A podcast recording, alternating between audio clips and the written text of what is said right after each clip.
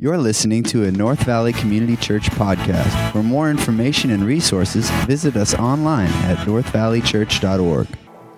Hey guys, I want to take just a moment. Um, this Sunday is a special Sunday. Uh, my wife and I are, are, by the time you're watching this, will be in California. But I wanted to take a moment to introduce to you a special friend of mine, Lee Stevenson. Lee Stevenson is a church planter uh, part of the Vision Arizona Converge Worldwide church Planting network that we're a part of. He now serves as an executive director for Converge Worldwide over church planting. He's been a good long term friend of mine. Uh, when my wife and I first moved into the valley, he and Melissa befriended Leslie and I and have gotten to know them uh, through the years and have been greatly blessed by their friendship and their partnership in the gospel uh, message and movement here in the Phoenix Valley. Uh, this morning, you're in for a great opportunity because Lee's not only a great friend, he's also served in a, in a distant way, but in a close way for, for our staff as an interim elder. In starting a brand new church, it's important to have local leadership. Um, but when you start a brand new church, you're just getting to know everybody. And so Lee has served for that uh, for Jonathan and I. Uh, I served as the first founding elder, and then I've appointed Jonathan with your confirmation. We did that last year. And then Lee served as this interim elder to help support and encourage, help us think through big decisions, uh, leadership dynamics, uh, vision and clarity, and all that, and served as a great friend, serves as a coach to many church planters around the country, and serves as an executive director to churches all around the world. So it's my great honor and great privilege to have uh, Lee Stevenson come to the pulpit this morning and preach, continuing on in our teaching series of First John. So do me a favor, though I'm not there, I ask that you give Lee Stevenson, my great friend and partner in ministry, a warm welcome, North Valley style. Uh, let's welcome Lee.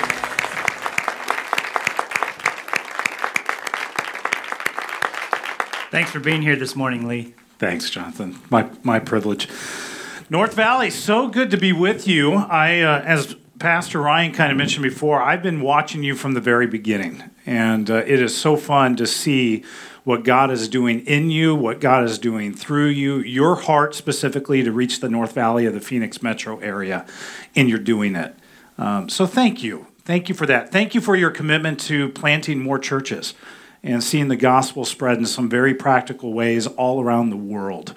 Uh, I love your pastor, and I love all of your pastors. Um, I can tell you firsthand that Ryan is a man that loves the Lord deeply. Uh, not only does he love the Lord deeply, he loves his family well. And he deeply loves each and every one of you as well. And so it really is my privilege to be with you this morning as we begin. Uh, let me kind of just take a moment, open us up with the word of prayer, and then we'll begin to dive in this morning. Would you join me? God, we thank you so much for your incredible goodness and your love for us how you guide us, and uh, Lord, direct even the small things in our life.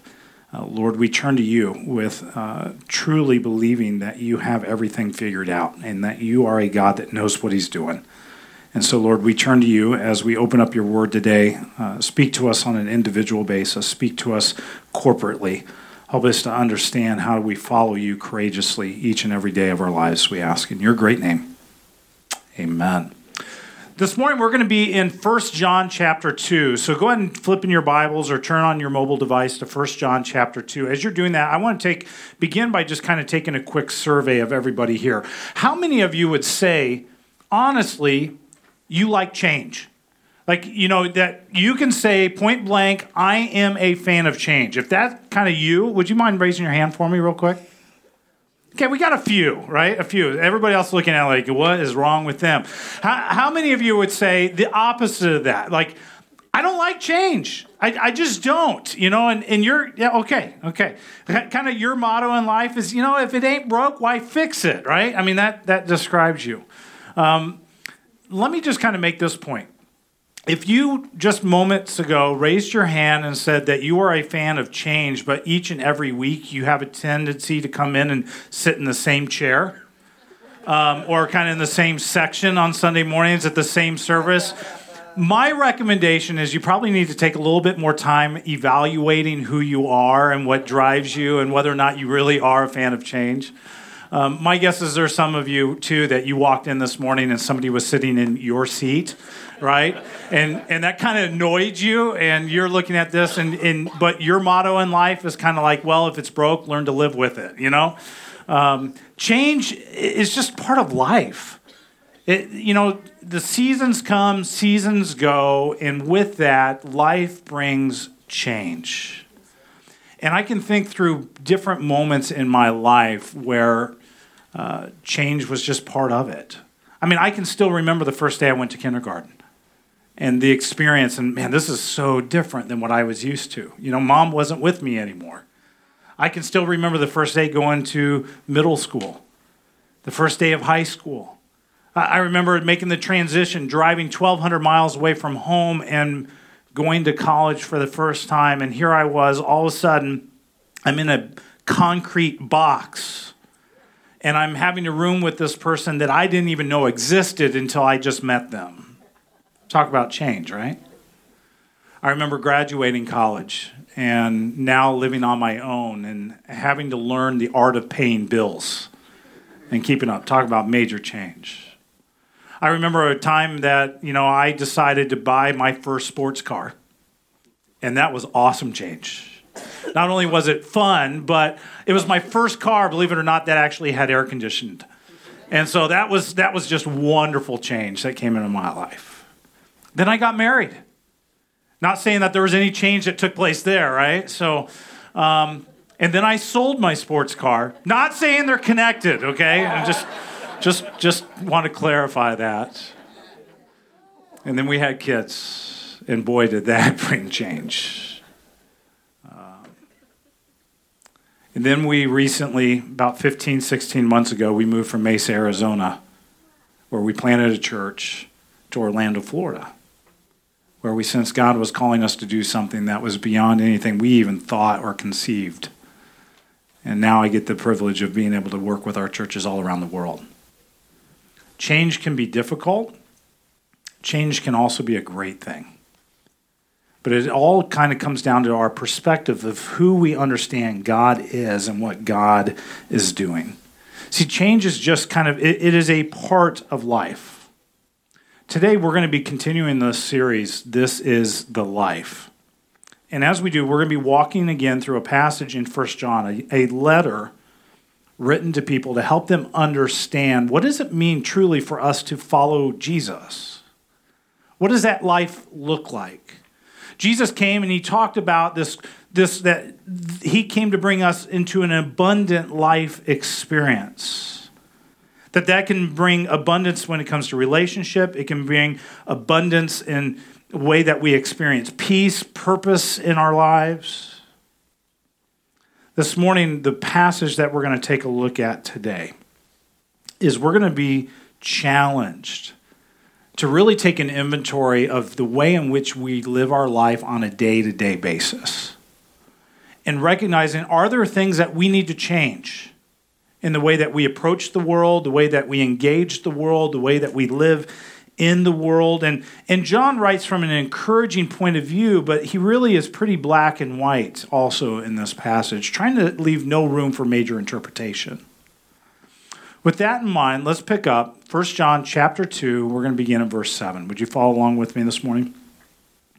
He begins writing and says, Beloved. So we know his audience here are those that are Christ followers. He's writing to Christians here. He says, I'm writing you no new commandment, but an old commandment that you have had from the very beginning. The old commandment is the word that you have heard.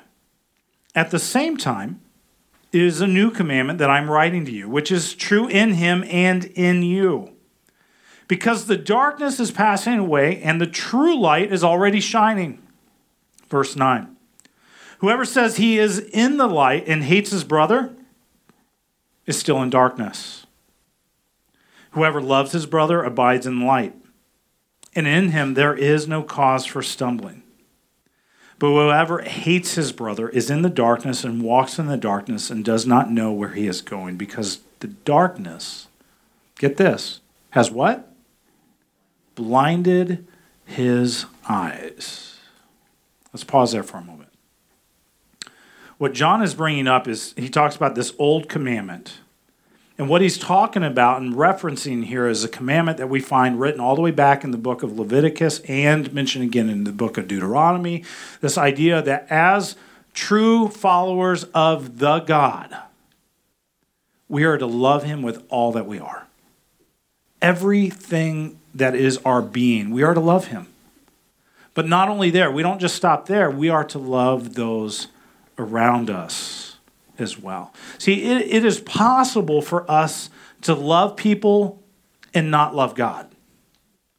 But it is impossible for us to say that we love God and not love people. They come together. What he's saying here, too, is this hate really is the evidence of blindness to the light of God, while love is the evidence that sight has been given to the blind. John writes this in a way, he, he is wanting to encourage us in the way that we walk with God, the way that we view the world around us. He, he's not writing in a way to load onto us all these different duties that we need to incorporate into our lifestyle. But what he's saying is this old word, this old commandment that we received hundreds and hundreds and hundreds years ago,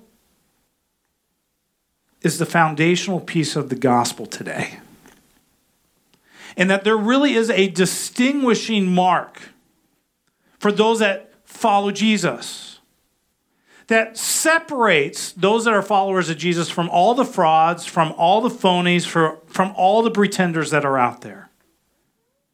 And the thing that separates us is how we love. See, maturity really is defined by how we love God and how we love others. And John's question to all of us this morning is this do you have it? Then he kind of begins to shift here when we get to verse 12. Verse 12, he's really kind of defining his audience, and the reality is he's leaving nobody out. Let's talk. Look, let's look at verse 12. Follow along. It says, I'm writing to you, little children, because your sins are forgiven for his name's sake. I'm writing to you, fathers. You can put in their mothers as well, because you know him who is from the beginning. I'm writing to you, young men, young women because you have overcome the evil one. I, I write to you, children, because you know the Father. I write to you, fathers, because you know him who is from the beginning. I write to you, young men, you put in there young women, because you are strong. And the word of God abides in you. And you've overcome the evil one. See, he's addressing all believers, saying, you, you need to understand who you are. Understand your identity in Christ. That there is a change that is taking place in your life because of Jesus becoming a reality for you. And because of that change, we need to live differently. We need to be different. Verse 15. He says, Do not love the world or the things in the world. If anyone loves the world, the love of the Father is not in him. For all that is in the world, the desires of the flesh and the desires of the eyes and the pride of life, is not from the Father, but is from the world. And the world is passing away along with its desires. But whoever does the will of God, what? Abides forever. What, what we see here, kind of coming to light in this passage, is not only does life have a way of bringing change with it, but life walking with Jesus also brings change. J- Jesus changes the way that we live life, engage the world, and have purpose. Let's be honest here for a moment. The, the problem is, is that when the world looks at people in the church, many aren't actually attracted to a life with Jesus because they don't see any difference inside the church from that outside the church. Here's the challenge, and I think this is what John's trying to bring to our attention 90% devotion to God is 10% too low. 90% devotion to God is still 10% too low. See, far too many Christians have sold out to fit in, to be looked at as being normal. I mean, a lot of us, if we're honest, that's what we drive towards, right? I, I, I want to fit in. I don't want to be weird. I, I want to be normal. What's normal? I mean, what, what is normal when it comes to the world today? Uh, think about it. What's a normal schedule look like today? The words I hear regularly when I talk with people are overwhelmed, rushed, stressed out, panicked, anxious, never really actually having time to do the things that really are important for me to do right now, lack of focus. And the result is oftentimes we sacrifice quality. What's normal when it comes to money? And, and, let's be honest again normal is somewhat getting caught up in the rat race. Believing if I have more or attain more, then life will be good and life will be happy and that will give me purpose. Well, it might give you some immediate purpose, but long term purpose, you're going to find it falls short. For others, normal is broke. Others, it's overwhelmed, being overwhelmed by debt. Normal is, seems to be living under financial fear. Normal in marriages today is oftentimes fighting about money. What's normal when it comes to our professional life? Normal is doing something that you don't like just so you can have a paycheck. And so you just kind of get by. Normal is sometimes feeling like there's something else out there that is more fulfilling. What's normal when it comes to relationships today? Normal is sleeping around. Normal is living like you're married when you really aren't. Normal is day to day bickering. See, normal is when people do get married, that it, when seven years has a way of coming around, things aren't going so well, they tend to walk away from their marriage and oftentimes their kids. I don't know about you, but when I look at the world and what is defined as normal today, normal isn't working. And if you want to be normal, it's actually pretty easy. You just do what everybody else is doing. However, if you want something more and you want something different, you have to be willing to be a little different, to live differently. Understand the change that Jesus is wanting to do in you and the things that he wants to do through you. And that means sometimes other people are going to look at you. It may be family members, it may be close friends, it may be coworkers, and they're going to just go, You're weird. I mean, how many of you know somebody that's really weird? And I'm not talking about in a good manner. I'm talking about like bad way. You know, you know people that are are weird. If you're not raising your hand right now, it might be you. Okay. don't don't point to people. That's we're not doing that as well in, in church this morning. But there is another way to be weird, and I think this is kind of what John is drawing our attention to. That there you can be weird in a good way. Because to be a follower of Jesus, a real obedient follower, follower means you have to be willing to live countercultural in ways. You have to be willing to give up normal, to be willing to be a little weird. You have to dare, in, in other words, to be different. See, living with Jesus leads us away from normal. John is pointing out to all of us that to follow Jesus means we should be different than the world that is around us. Well, Lee? Some of you might be going, Can you define what the world is to us? I'm so glad you asked. There's three ways, actually, John here describes the world to us. And, it, and it's interesting that he likens these things to three cravings that we all face in life. Let's go back again, verse 15 through 17. We see these things mentioned. The first is he talks about the desires of the flesh. Desires of the flesh are physical pleasure. I want to have fun. You know, if it feels good, do it. Desires to enjoy my physical experience to its fullness. Desires of the flesh. The second one he gives us, as he calls it, the desires of the eyes. The world offers cravings for what we see. I don't have one of those things, right? But I want it. I didn't necessarily want it until I saw it, but now that I see it, I, I got to have it. And these, this, this craving can begin to take us over because we just saw something that we didn't have and we decide life will not be abundant. Life will not have purpose. Life, and you can fill in the blank until I have it. The third thing he talks about is pride of life. Pride of life. And this is the entire idea that we have pride in our own personal achievements. We find pride in our possessions.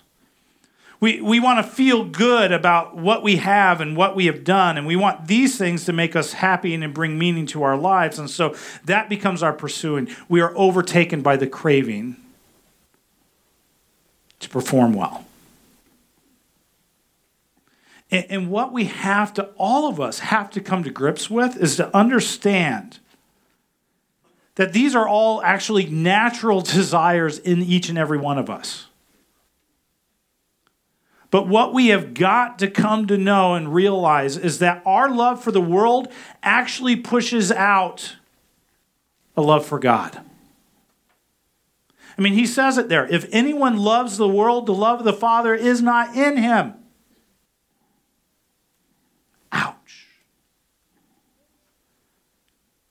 But I'm glad he doesn't leave it there. Our love for the world may actually push out our love for God, but the love for God actually pushes out the love for the world. As Jesus said, He said, No one can actually serve two masters. For either he will hate the one and love the other, or he will be devoted to the one and despise the other. The next thing is we got to pay attention again is back in verse 17. It says the world is passing away with all of its desires, but whoever does the will of God, what abides forever. In other words, the world, get this, and I'm sure it's a shocker as we watch the news and the media play out for this, you know, election period, right? The world is dying. It, it is passing away. And, and as the world passes away, so do the desires of it. Nobody in their right mind buys stock in a company that is sure to go bankrupt. Nobody builds a house on a sinking ship, right? No, no reasonable person would actually do such a thing. What we have to come up and understand and come to grips with is that the world headliner, it isn't going to last forever. So, to set our hearts and to place all of our investments in the here and now is only going to lead ultimately to heartache and misery. If you share the desires of the world, you're going to pass away too you not only lose your treasure, but you're going to lose your life. But at the end of verse 17, we find great hope, a reason to be optimistic. Whoever does the will of God abides forever. The interesting thing is we see this played out all the time in front of us. Normal people give in to what they desire. They follow their own appetites, they follow their own cravings. So I want to contrast for us, just in this moment, a few thoughts today that I think will help drive this home and help us embrace the God change that He's wanting to create in us. The first thing is this the world says, take what you want and not later. See, it's about instant gratification. Now, let me pose this question Can that really be good? Is that a good thing or a good way to live your life and model your life? But we see it lived out all the time. Things like sex or ice cream. right? Or what about making comments on Facebook that we probably shouldn't have actually done? I'm getting personal now, right? or an email that we shouldn't send. It is so easy for us to get caught up in the moment that we lose sight of wisdom. We, we lose sight of, you know, what would Jesus actually do on this one? And so we fire something off. The number two thing in helping us understand the world is the world says trade what can be for what is. In other words, trade the ultimate for the immediate. I actually want to take us to another story in Scripture I think illustrates this so much better than I could ever illustrate it to you. What we're going to take a look at is the story of Esau and Jacob. If you know a little bit of, of their story, um, Esau was the older brother. And if I was to describe Esau, the, the way that we see him described is he's kind of a man's man. He's a hunter, loves to be outdoors, he's all about nature. And Esau's younger brother is Jacob. And Jacob, let, us be honest, Jacob's kind of a mama's boy. He's not the same kid as, as Esau. He's kind of a whiner, and, and he just kind of does what mama tells him to do. Now, the interesting thing is understanding the day and the times. In the biblical times, the oldest son, who's Esau, would have had known what is called having a birthright. In, in other words, just because he was the firstborn, it gave him tremendous advantage in life. Whenever the father would die, the son with the birthright would actually get double portion of the inheritance. How many old oldest child children out there going, man, that sounds good. Like, right? Sign me up for that. And after the father would die, that son would actually rise to kind of a position of power within the family, kind of like the executor of the estate or the judge of the family. And Esau, the older brother, had this. And Jacob, the younger brother, he was jealous. He wanted that. So one day, Esau, he's out and about, maybe on a hunting trip or something like that. He comes home and he's extremely hungry. And mama's boy, Jacob, he, he was in the kitchen making some soup. Jacob went, tricked his older brother into giving him his birthright. Here's the story, how it plays out. Genesis 25, I'm going to start in verse 29. It's going to come up on the screen here. It says, Once when Jacob was cooking stew, Esau came in from the field and he was exhausted. And Esau said to Jacob, Let me eat some of that red stew, for I am exhausted. Jacob said, Sell me your birthright now. Esau said, I'm about to die. Of what use is the birthright to me? Jacob said, Swear to me now. So he swore to him, sold his birthright to Jacob. Then Jacob, he gives Esau bread and lentil stew, and he ate and drank and rose and went, went his way. Thus Esau despised his birthright. Esau here, the, the older brother, does something that we would all look at in the story and kind of go, that's foolish. I mean, how in the world could somebody be so careless? See, be, be so dumb, so short sighted? Because what he did was he traded his birthright, the ultimate, for the immediate a simple bowl of stew. And what do we do? I mean, we look at that and say, who, who would do such a thing? And the answer is normal people. Normal people do it every single day. Every day, every day, every day. People get caught up in the moment, and as a result, they trade the ultimate for the immediate and a, a distorted desire. I mean, I, I, promise you, every single one of you in the room right now, you can think of someone, you know of someone that has totally derailed their life with a desire that went unchecked and unmanaged.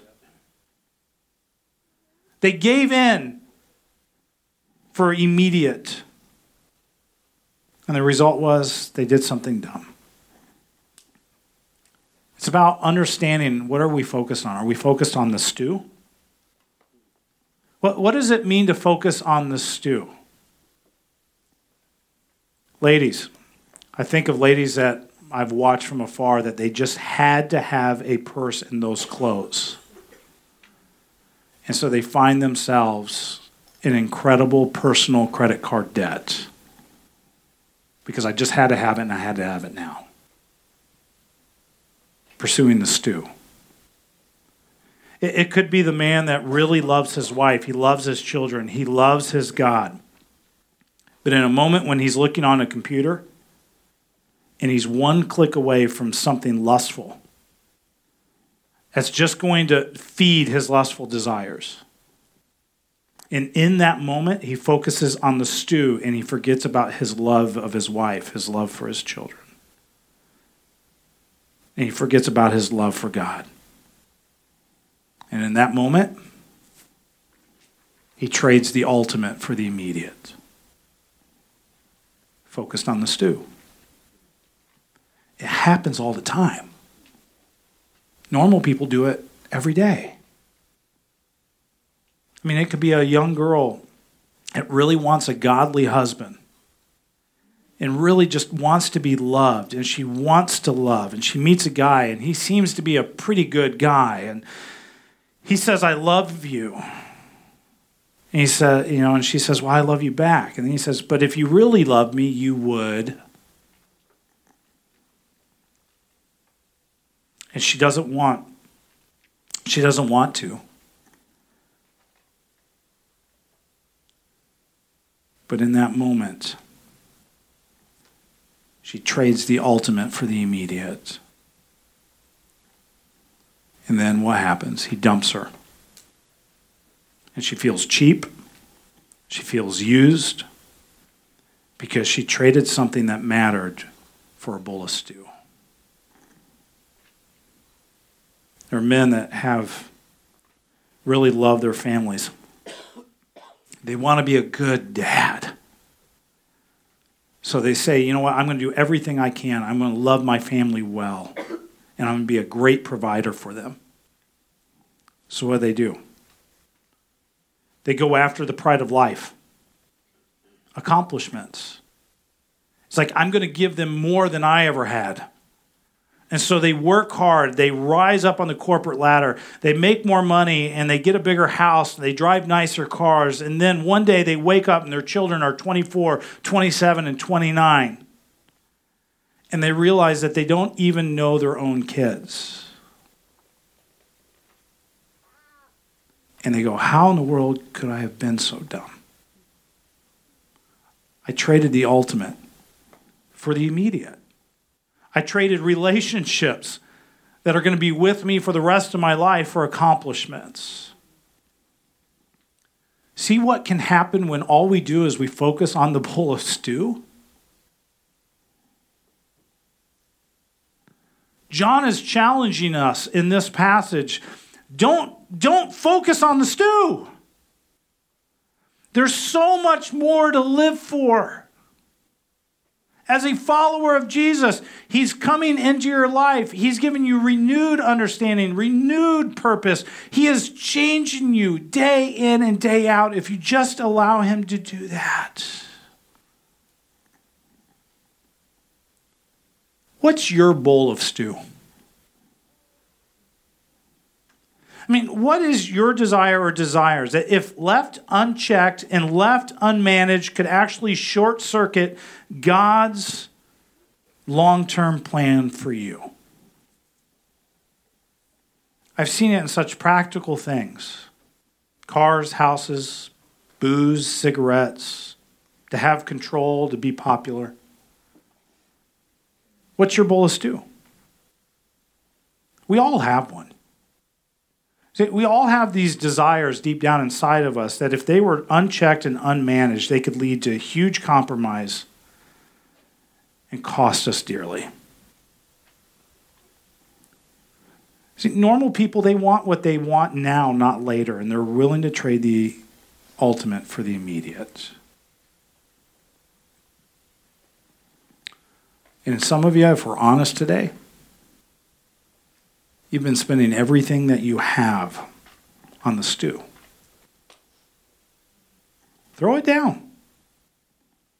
Call it for what it is. It's just stew. See, if we don't learn to lead our desires and take them by control, our desires will take us con- by control and begin to lead us. Be different. Embrace the change that Jesus wants to bring to your life. As followers of Jesus, we're called to think and just to live differently, to engage the world around us differently than the rest of the world. Is that the case with your life? In the direction you're choosing to live? Do you want to settle for a life that's just totally in every way explainable by you? See, God can, and He actually wants to give you a life that can only be explained by His involvement in it. We will never actually get to that place until we say no to the world and we focus on Jesus. Say no to the stew, I'm about Jesus. How's God leading you? Where is God leading you? And here's the big question as we come to an end Are you going to follow? Are you going to follow? I can tell you from personal experience, every time that I said yes to Jesus, in the end, it worked out just great. Doesn't mean it was always easy,